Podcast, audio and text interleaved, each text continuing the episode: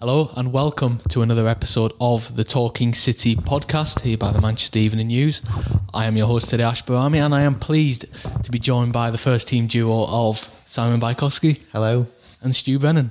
Hello, just pleased. Just pleased. What's the first team duo? I should be Seems- delighted, shouldn't it I? seems to be. Uh, I've advised what I said. I meant seems, seems to be going downhill every week. I- I had By a the end go of the season, it'll be gutted. I had to go at him for delighted a while ago, Oh, and ever you? since it's been a, a Yeah. touchy subject. No, it's the first team duo, so I've advised that to delighted. So, guys, I mean, um, first place to start really is that Zagreb game in midweek. It, it was a comfortable 2 0 win for City. A lot of missed chances in there that might irk Pep a little bit, but all in all, it was pretty routine, wasn't it? And 2 0 probably flattered Zagreb in the end. Yeah, uh, to be fair, I thought I thought Zagreb defended pretty well. You know, they, they didn't didn't show a lot of ambition. I mean, Pep had said that you know he was impressed because uh, when they played Atalanta, they played five at the back and scored four goals, um, and we saw how really um, because they you know they, they packed the defence, but they were they were quite lively on the counter. Um, sorry, I've got a I've got a wandering mic. Um, yeah, they were, they were quite lively on the counter, um, but City did what City do. They just pinned them back. Uh, like you say, they were they were creating chances, but not clear cut enough. And of course, there was the VAR thing, which was was just nonsensical. Um, you know, it was a clear handball, and if if that that penalty gets given and hits the back of the net, then it's a different game. Uh, it was noticeable. I mean, Sterling made a difference in that his pace and his ability to get in that be Johnny on the spot. I mean, people talk about him scoring tap-ins, and he has he scores more tap-ins than anybody in the Premier League, I reckon. But it's not a coincidence because he's always in the right right spot, and he did it again. He used his pace to get ahead of the defenders. Uh, City carve them open on the left, and then it's in the net, and then from then on, there's only one winner. Yeah, he's almost become like a poacher, hasn't he? He's developed that instinct of what, like um, a striker, like almost like Andy Cole, like would probably have had in- his day. But I mean, Si, it, it seemed like it was the subs again. That it was the subs that made the difference for City in the end, wasn't it? And it just goes to show the depth that City do have. Yeah, and, and I mean, I don't think anyone would have argued with Sterling being on the bench after Everton or Norwich. I mean, he's he's not been in the best form, um, but I mean, he had his first few years at City, or his certainly his first year under Pep, and whenever he played for England, he was in. He played really well, but he didn't get the goals, and sort of now he gets goals and he's being recognised because he scores goals and it sort of shows that goals win games and it doesn't really matter how you play. Normally does play to a very high level, but it don't matter if you're the worst player on the pitch if you score the goal that that wins the game. Um, and that's and that's what he did. And then a nice assist for for Foden who took it very well on his right foot first time. Very good finish. I think you know Foden. I think that's his first Champions League goal, but he sort of has been a bit tentative in front of goal, and it, it, it's always going to be when you're trying to get your first and you're first in each new competition. But hopefully that's a chance for him now to kick on as well. Yeah. Do you think the number of missed chances is a bit of a concern to Pep, or do you think it, was just one of them one of them games? No, I, th- I think he's more concerned when they're not making chances. As long as you're making chances, you know, uh, more often than not, City are going to put them away. We saw it against against Watford where they made five chances in the opening 20 minutes and every one of them at the back of the net. I mean, that was unusual. Um, but City make so many and they've got so much quality that 19 times out of 20, you're going to win the game if you create enough chances. Uh, even if you concede, you're going to score more than the opposition. It's just the odd occasion when that doesn't happen, like Norwich. Um, uh, but but those those are kind of freak occurrences these days with City. Um, cyclical, so no, isn't I, it? I, yeah. Well, I, I don't. Even, do you say cyclical? Yeah, yeah, just- I, am not even sure it's that. It's just just occasional. You know, it's just occasionally that things don't happen. The goalkeeper will have a stormer. Um, Aguero or somebody will have an off day. Uh, and the chances that are created don't go in, but most times they do. And you just got to look. You just got to just got to live with that when when you play football. You know, the, every single time it isn't going to happen. But if if you've got a ratio like City have of, of creating chances and s- scoring most of them or half of them, you're going to win games all the time. Yeah, and um, Pep after that, after the game, apologised to Phil Foden. We heard, we heard him almost like you, you just could just tell that he really wants to play him, but because that squad is so big and there's so many players ahead of him still, that it's difficult to give him that game time. Do you think, side? Do you think with with Foden that's just a case of waiting until possibly David Silva retires until he is that first choice? Um, I mean, that is what City say is the plan. It was a bit weird, really.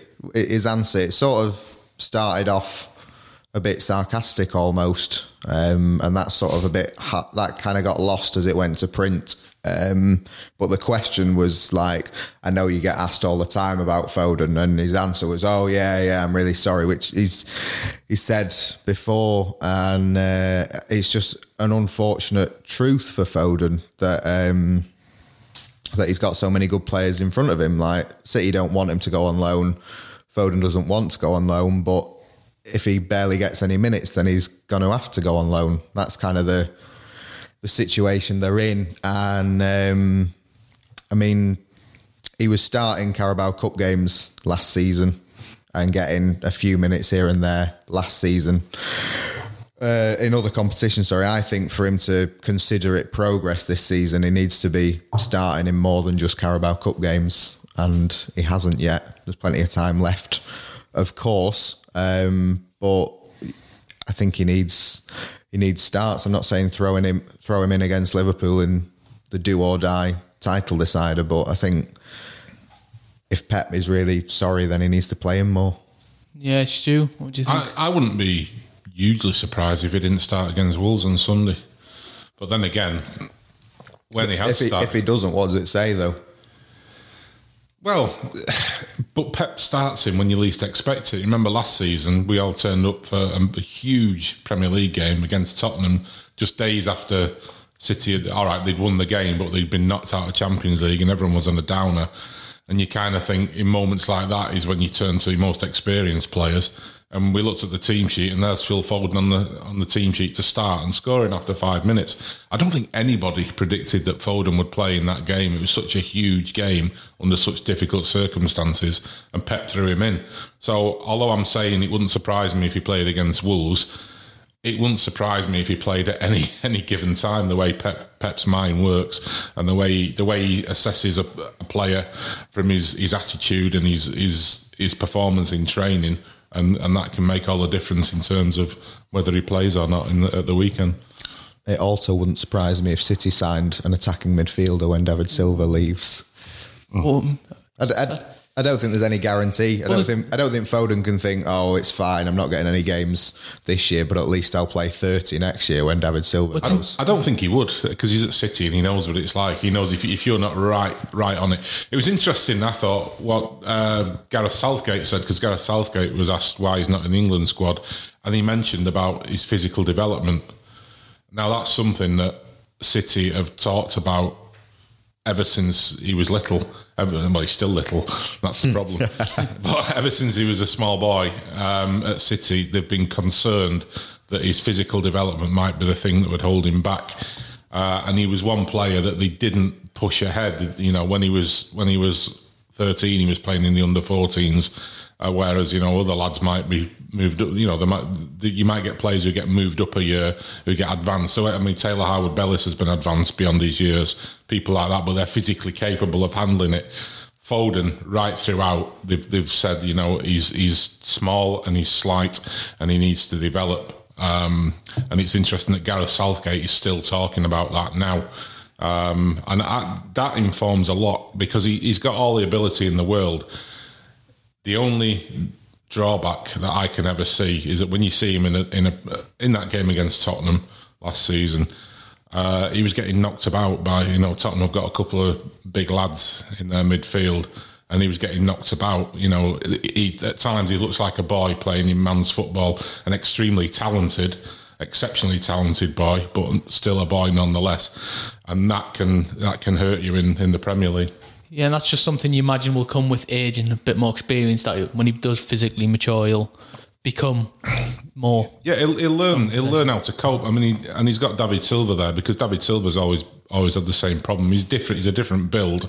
Uh, he's small and, and a, and a, a lower centre of gravity. But Silva, if you if you watch him, he uses he uses the, the size and physicality of an opponent against them. He, he, positions his body and he'll bounce off them and come away with the ball. And you, you see Foden doing it now. You see him doing it occasionally, but he, he, he can't. He's not. You know, he's he's not got the experience that Silva's got. But he, he's clearly learning from watching the way Silva deals with it, and uh, I think it's it will come. It will come. Um, the problem is it only comes when you play, of course. Mm. So it's it's it's getting the getting the balance right. But Pep Pep thinks he's got the balance right. I know we to argue with him. Yeah. Do you think Phil Foden understands himself that he has to be patient? Yeah, yeah. I mean, he's he's getting you know he he'll, he'll, be told he'll be told, and he he's looking around him and he can see the, the quality of the players. You know, if you're being left out and Carlton Palmer's being played instead of you, you might start worrying. But when you're being left out because you've got Kevin De Bruyne and Bernardo Silva and David Silva, and Ilkay Gundogan, and these players, you've got and and they're all at it. They're all playing in in really good form you just got to hold your hands up and say, "Well, yeah, I get this. I'll just keep keep my head down, keep working hard." And people, he's still really young. You know, uh, Pep made the point that how many players of his age have, have had the minutes that he, he's had. Certainly in in that top echelon in the Premier League, and certainly in his position. You know, it's different if you if you're a, if you're an 18, 19 year old fullback, slightly different because it's the same you know, pl- playing fullback is is well, it's similar in in playing in the youth ranks and playing in the Premier League. Um, but if you're playing in those spaces, you know, it's, it's, the toughest job in that Manchester City team to play in between the lines, take the ball. You're surrounded by bodies. There's people flying everywhere, uh, and you, you've got to deal with it. You've got to you've got to pass it off, or you've got to take your man on. Uh, I, I, think it's the toughest job in that entire team. David Silva makes it look easy. Kevin De Bruyne makes it look easy, but it isn't. And I think that um, he knows that. Foden knows that, and Foden knows that you know everything that's being done is for his benefit as well as the team's benefit. Yeah. When you see Foden though with a ball at his feet, he's happy as Larry, whether he's got fifty thousand people watching him or ten people watching him, and he did get frustrated last season when he wasn't playing and Pep chucked him in against Tottenham and he won him the game and he's still not playing. And Pep said a few weeks ago, like, I want him to be a bit more sort of vocal and come and talk to me and, and things like that. And he, Pep likes to see players giving it their all in training and happy in training. And I'm sure Foden will continue to do that, but he might need to sort of be a bit more, show his frustration more to Pep, sort of one to one, if he wants to start more games. Yeah, it was interesting you actually mentioned about City ban attacking midfield. I was looking today and they've been linked with uh, Martin Odegaard, that but young youngster was right, yeah. at one point. So yeah. it'd be interesting to see what happens then with Phil Foden moving forward. I mean, another player that has been getting the minutes now this season is Riyad Mahrez. After that Everton game, I mean, we're starting to see Riyad Mahrez now. We're starting to see the player essentially that City bought from Leicester, aren't we, Stu? Yeah, absolutely. I think he's been he's, this season in general. He's been exceptional, and and that the game at Everton, he was just the best player on the pitch by by some distance. And it's not often you say that with City because I mean I do the marks out of ten every week, and you, you find it hard to separate them because they're such a team unit. But I thought Mahrez was involved in everything. He, he scored one good goal.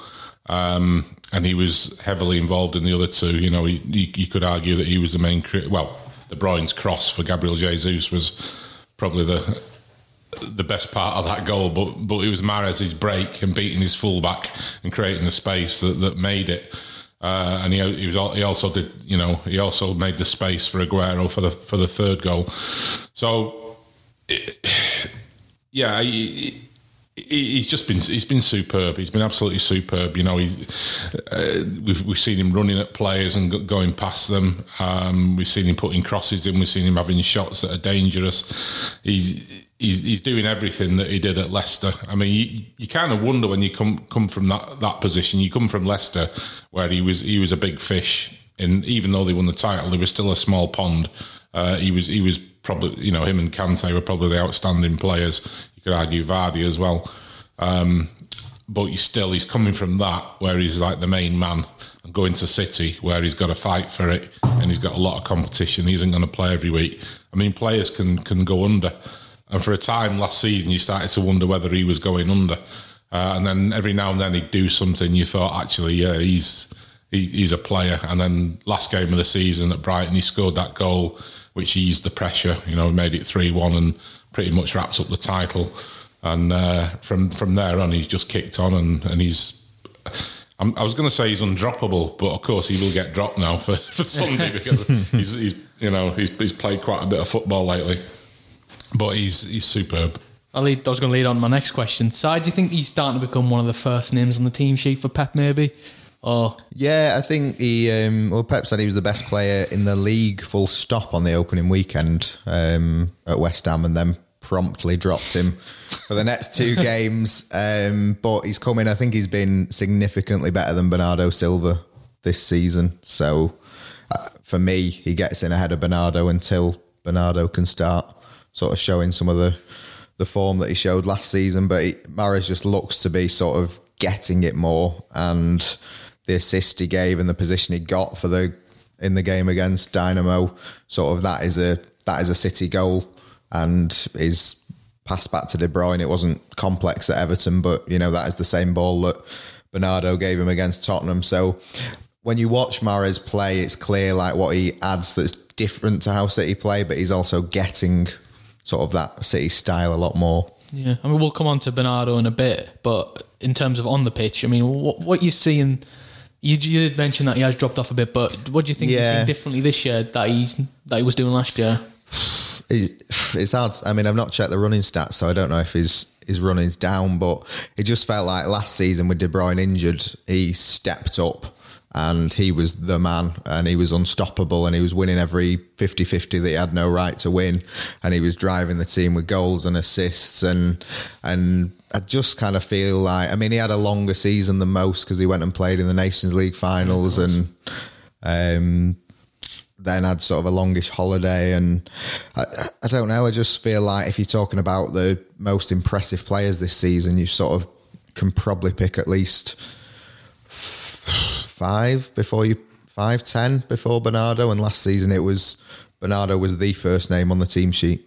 Yeah, and of of course, there's been all the stuff that's been going off the off the pitch with the FA and Benjamin Mendy on social media. Stu, um, we've seen in the last few days that Bernardo has been charged with misconduct by the FA over the tweet he sent to Mendy. Um, what are what is your take on a possible? I mean, we've heard a possible six game ban.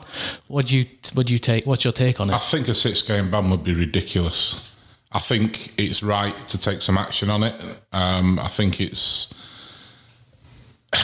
it, it's difficult. I mean, as, as I think Pep got it wrong in the way he's defended Bernardo. I think he, he was right to defend Bernardo's character.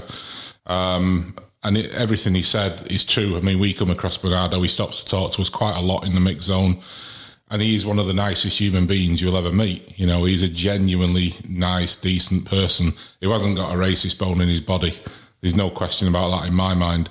Um, but there's there's the old thing that uh, say, say, doing or saying something racist doesn't make you a racist. You, know, you can do it inadvertently, and I I think that's what's happened here. It's a joke that he had with Mendy. Uh, he was daft to have that joke on a public platform um, because there are other people who wouldn't see the funny side of it the way Mendy did. You know, that's something that they obviously have banter between two close friends.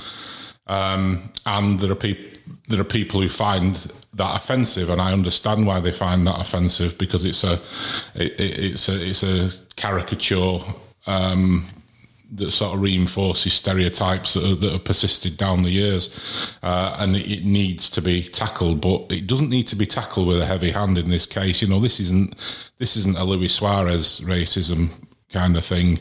Um, or some of the other pretty nasty examples we've had it, we've had in football. This is somebody who's done it in, in all innocence, didn't mean any offence to anybody, uh, and perhaps just needs a little bit of education in my mind. Just sat down and told, look, we know you're only having a bit of fun with Benjamin Mendy, and we know what you were saying, um, but this is why there are people out there who find this offensive. Explain it to him. He's from a different culture. Um, you know, pe- people expect a lot of footballers these days. You know, they expect them to to have a full grasp of, of, of cultural nuance and this kind of thing, and they don't. You know, they're still young men who, who are growing. He's, he's a 23 year old. You know, I think to when I was 23 and I was daft as a brush. You know, I, I didn't know anything about the world. So just sit him down and say, look, you know, this is where you've gone wrong. Um, we want you to understand this. And Bernardo, from what I know of him, will take that on board. He'll understand it because he's an intelligent lad, and uh, it certainly won't happen again. And, and that's what we want, you know. That's what we want, and it, it- we want that, that message to be to be drilled home. You know, I understand why the FA do it because it's not necessarily punishing uh, Bernardo; it's making sure that others don't make the same mistake. And I think that's that's important. But to start talking about any kind of ban matches to me is just ludicrous. Yeah, and that, I mean, sorry, the FA have said uh, it's an aggra- aggra- aggravated breach of FA rules. I mean, I, I don't understand what. Do, do you understand what what they mean by aggravated breach? Um, I don't know. I don't think they. Is it his response afterwards when he's maybe the put tweet you put afterwards and maybe I, I, I wouldn't get too too mixed up in the the wording of it. I Yeah. think just it, like like Stu said, it, you can see why the FA have charged him, and I think these re-education courses, nobody that's been on them has has re-offended. Whether that's because they knew it all already and had just you know made a mistake or needed educating, um, it will be no bad thing for him to go on on one of those courses. But uh, to to think that he would be banned for for that is is daft. yeah. you think social media is becoming a bit too much of a headache now for, for, for football clubs and players?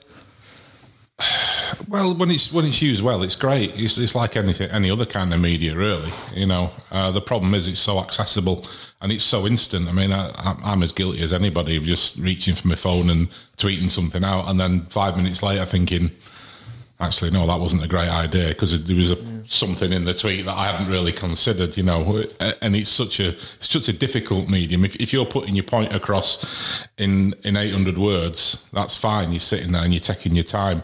But if you're if you're reaching your phone and tweeting out a thought that you've just had or an idea you've just had, it's not not a great idea. Uh, and I think that that's that's where people fall foul of it. Um, and it is, it's, it's just it's just education. It's, it's getting people to stop and think. And I'm the last person in the world who you should be asking about this because I don't. I, I do it all the time. I I, I, I do a need I do knee jerk twerks tweet tweets and then knee jerk twerks. I, definitely, I definitely don't do any Definitely twerks. No, that is not something you want to do what a thought. knee jerk tweets and, and then and then um, you know sort of regret regret them maybe. Um, of course, of course, alcohol gets involved sometimes, and in my case, but uh, but um, but no, you know, it's um, it, it's something you, you've got to you've got to sit back and think about. I mean, clubs clubs tell the players, and of course, most players these days, their, their, their social media is run by somebody else. It's run by an agent or or a, um, you know or a, some some kind of PR person. Um, and they don't always get it right. So you know, We've seen, yeah. yeah. but but yeah, I mean, it, if if I was a footballer, I'd probably stay clear of it. I shouldn't say that because we pick up stories from it, and you know. Um, but I, I think I probably would stay clear if I was if I was in the game.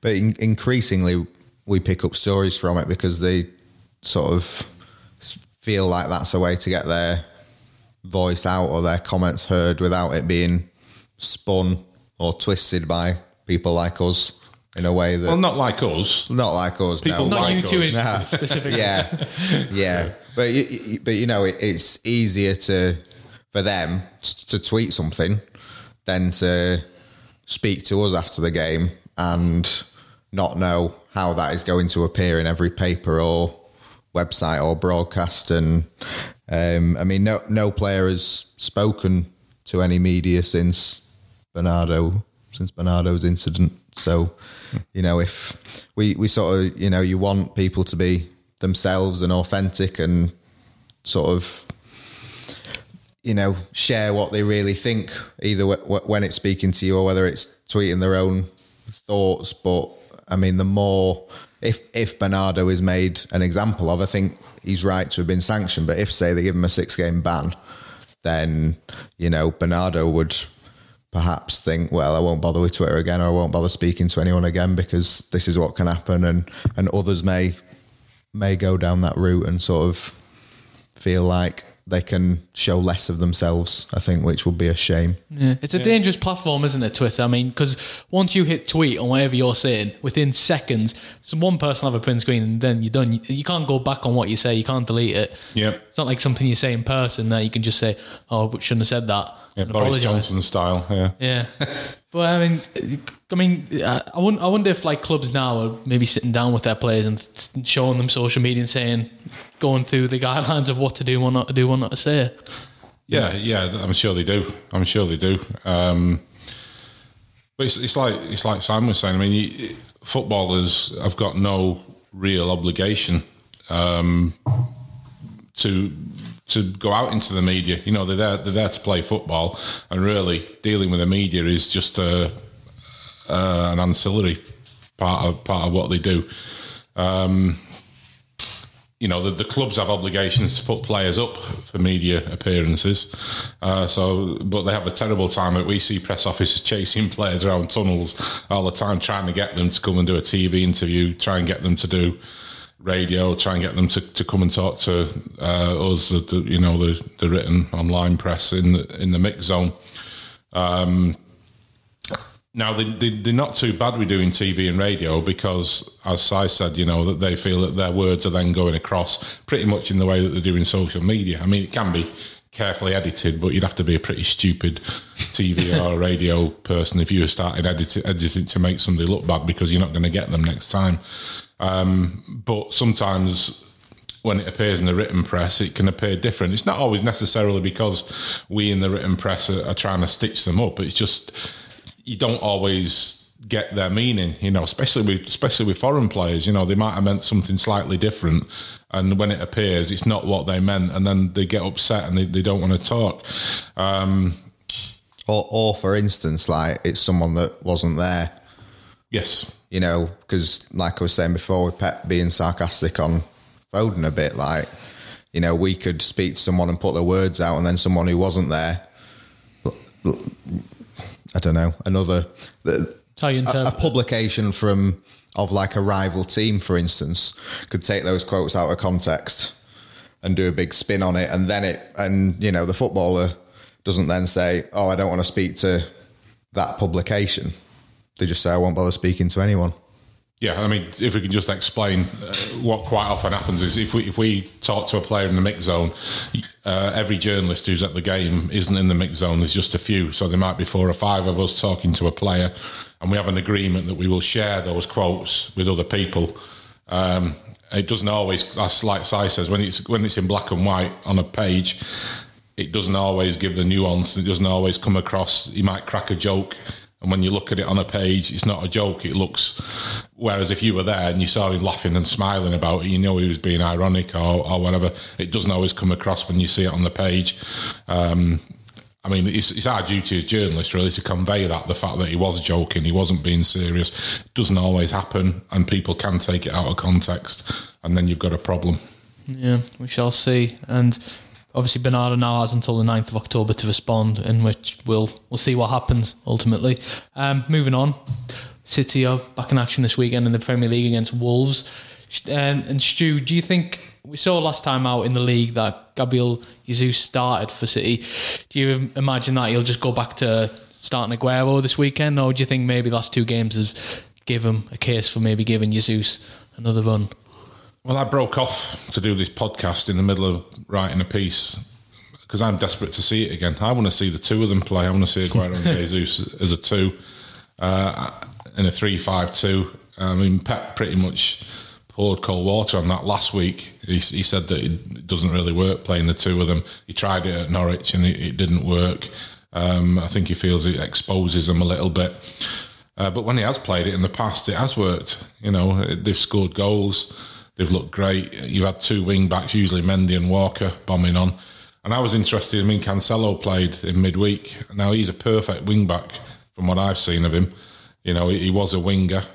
um, and he, he's great at getting forward. He gets crosses into the box better than Walker does. So he- he's got all the tools now to play a three-five-two again. Of course, the problem with that is somebody like Sterling or Mahrez or David Silva has to be dropped to accommodate it. Um, so you, you when, whereas you gain you gain with a three five two, you lose with a three five two as well. So I, I want to. This is just me probably because I, I like I've liked watching a, I like watching a three five two. Um, and I- I'd, I'd like to see City play that, Pro- probably just to mix it up a little bit as well, because we see that 4 3 3 wiping the floor with teams week after week. I just think it'd, it'd be something different to watch. Um, so, yeah, I mean, in terms of Jesus, I, I think I, I, until Pep decides he is going to play that 3 5 2, um, I, th- I think he will. Obviously, he'll just keep he'll just keep move, moving one in and moving one out. Um, as to what he'll do this weekend, goodness only knows. I've given up second guessing him because it's impossible. Do you think Gabriel Jesus is? Do you think he's he's stepped up a bit since last year from what you've seen so far this one? Um, yeah, he, had he had a spell last year where he just couldn't score. I think he's got four in four in eight so far this season. Um, and I saw, and he was speaking last week to Brazilian TV, and he said that uh, he's obviously been working at certain aspects of his game because he was very proud of the fact that three of his goals have been left-footed. Uh, he obviously saw that as being a, a, a part of his game that wasn't good enough. Um, and he's he, he scored he scored three left-footed goals. Um, so he's, he's clearly working hard at it. But I thought I thought the interview that he gave last week was, was superb um, because he, he, he said, you know, I've I've been frustrated, which you would expect him to be um, if he's not playing. You won't want a player who's happy not to play. Um, but he said, I've got to be realistic as well and look at the fact that Sergio Aguero's ahead of me in the team. He's an absolute legend at this club and he's been in great form. And you just got to hold your hands up uh, and accept it's not anything you're doing wrong. But then again, he's, he's also clearly going out into the training ground and working hard at his game, working on the aspects of his game that he can improve. Uh, and that can only be a good thing.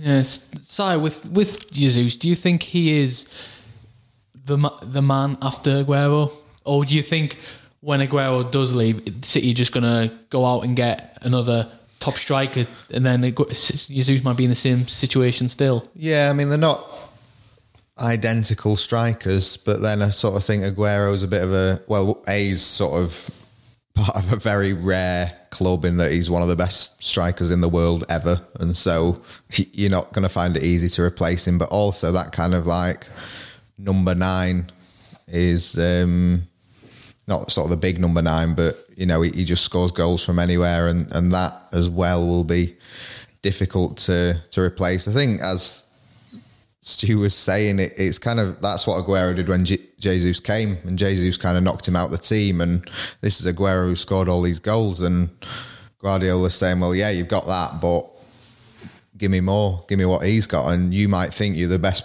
player in the world, but if you're not in the team, you've got to look at what that other person's doing and try and sort of do what they're doing, and and that's what Aguero did, and that's why he became sort of ahead of Jesus unquestionably. So it's good to see that Jesus is trying to work on aspects of his game, and and I think the longer you see the two of them together, the more Jesus is likely to become more like Aguero. Um, and develop sort of into an even better striker, and I, I think he's been pretty terrific this season. I thought the goal he scored at Everton last week, people were raving about Kevin De Bruyne's cross, which Yeah. quite rightly, and they, like I was earlier raving about Riyad Mahrez breaking away on the counter. But that headed finish was it was exceptional. Yeah. you know, it was a great ball in from De Bruyne, but it, it took us a lot of finishing because it was low to it was too low to head really, and it was too high to get another part of the body on it. And the way the way he twisted in midair and got his head on it and got it on target was superb. It was it was a it was a brilliant goal from Jesus's point of view. We, I've seen him score two or three of those for City. Um, and again, that's that's a great sign for a goal scorer, somebody who can who can score um, when it when it doesn't look likely, when the, when the ball in isn't isn't absolutely perfect um, for you. Um, and he he's, he started doing that. Aguero's always done it. We've seen Aguero score goals that he's got no right to score. Um, and Jesus is adding that to his game as well. And that he, he's had four in eight. He should have had six in eight with goals against West Ham and Tottenham. And that course, that yeah. Tottenham goal was sort of a goal that Aguero would have scored or Sterling would have scored when chips are down and you need something to happen. And he takes the mantle and smashed it in the back of the net. It obviously wasn't given, but you know if he can become that man that scores when City need him to, then he's going to be hard to take out the team. Yeah, absolutely. And I mean, Wolves this weekend, and th- well, they've given City some tough tests in the past, Stu. I mean, do you get the sense that maybe this year they've lost their edge a little bit? Well, they, they clearly have. Um, yeah, I mean, going going back two seasons when they were in the Championship, uh, City drew them at home in the in the Carabao Cup, and everyone thought another gimme for City. And it was the toughest home game they'd, they'd had that season. Wolves really, really gave them a tough test. You know, they were they were solid defensively. They were presenting a big threat on on the uh, on the counter. Um, and then last season, uh, City went to Molineux and drew. I mean, they shouldn't have done. To be fair, they hit the woodwork a couple of times, and Wolves' equaliser was was should have been ruled out for handball. Um, but having said that, Wolves were live opponents. They, they gave City problems, as they did to a lot of teams. You know, United, Liverpool. They gave everybody a game last season. Uh, this season, whether it's just second season syndrome or whether it's the fact that they've got Europe. Obviously, they've been they've been playing in Europe this week, and it takes some adjusting to, especially if you've not got the biggest squad. Um, you know, it, that that has that has perhaps affected them a little bit. Um, uh, and they, they, they had the they got the first win, didn't they, last week? But it was at home to Watford, uh, which you would expect them to win, really. Um, so I mean, we'll, we'll see. We'll see on Sunday how much how much they've got left. But they, I, I enjoyed watching them last season. I thought they were a breath of fresh air. Um, and I, I hope they come with the same kind of attitude on Sunday. Yeah. And finally, side any outside chance of maybe seeing any of the youngsters in, in that back four on the weekend? Maybe Eric Garcia, Harwood-Bellis, Um, or would that be another level of a shock? I think that would be another level of shock. Um, I think, I mean, Otamendi and Fernandinho have both had sort of issues in the past with Fernandinho with fitness and Otamendi with is he going to make a mistake? Um, but sort of two consecutive weeks now, I think they've played um, two games in four days. They've had they'll have had four days since the the Dinamo game. Um, so I think last game before the international break, Pep will just want to keep the same pair together and sort of comfortable home win, see it off, and hopefully see John Stones back after the international break. Sort of give them a a bit more choice, really. Stu? Yeah, yeah, I, I think it'll be, be those two again. I mean, I, I felt a bit guilty actually because last week we- it was it was Fernandinho's double error that gave Everton their goal, and in my marks out of ten, um, I scribbled down that he's not a defender, and then he went out and looked every inch a defender against Dinamo in midweek. There was a couple of times where where Dinamo um, were breaking. I remember one that was a two on two in particular. And Fernandinho just waited and waited and waited and then just stepped in, took the ball away, did a little shuffle with his feet to beat the player who was roaring in at him and, uh, and, and came away with the ball. And I thought, actually, he is a defender. He's just a different kind of defender, you know. Uh, he's, he's got all the ability to do it. The only problem with Fernandinho in the Premier League is whether he's got the physicality to do it and whether he's got the experience um, of, of defending crosses and, and defending against players who run in behind you, um, which is something he's not, not really used to.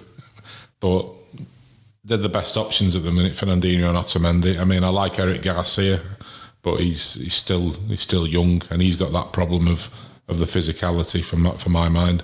And I, I, I like I like Taylor Harwood-Bellis as well, but he's seventeen.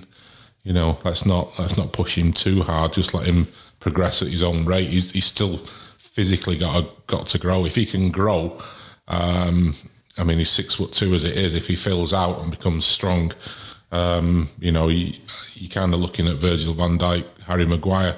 Where you've got a big player but who can play football as well. I mean, I, I, sorry, I, I don't want to I don't want to put him in that bracket, but what I'm saying is he's got all the tools uh, in terms of his football ability. He's he's got the tools in the way Van Dijk and Harry Maguire have. Um, and if he if he physically fills out, you've got both sides of the both sides that you need in the Premier League, which is a big lad who can head balls and compete with with rough centre forwards, but also can play it out from the back. Yeah, well, you do grow, I think, till the age of 21, is it? 23 for 23? Yeah, yeah. Yeah, so you imagine if he's six foot two at 17, then. Well, I'm still growing at 50, 60, just in the wrong directions. That's it. Yeah. we'll, we'll we'll see anyway what happens to Wolves. I mean, we've got, we've got the international break next week, so in terms of podcasts, we might I think we might be away for that one, but we will be returning possibly the week after. Thanks, Si. Thanks, Stu. Yeah, we'll see you again after the international break. If you haven't already subscribed to the podcast, be sure to do so.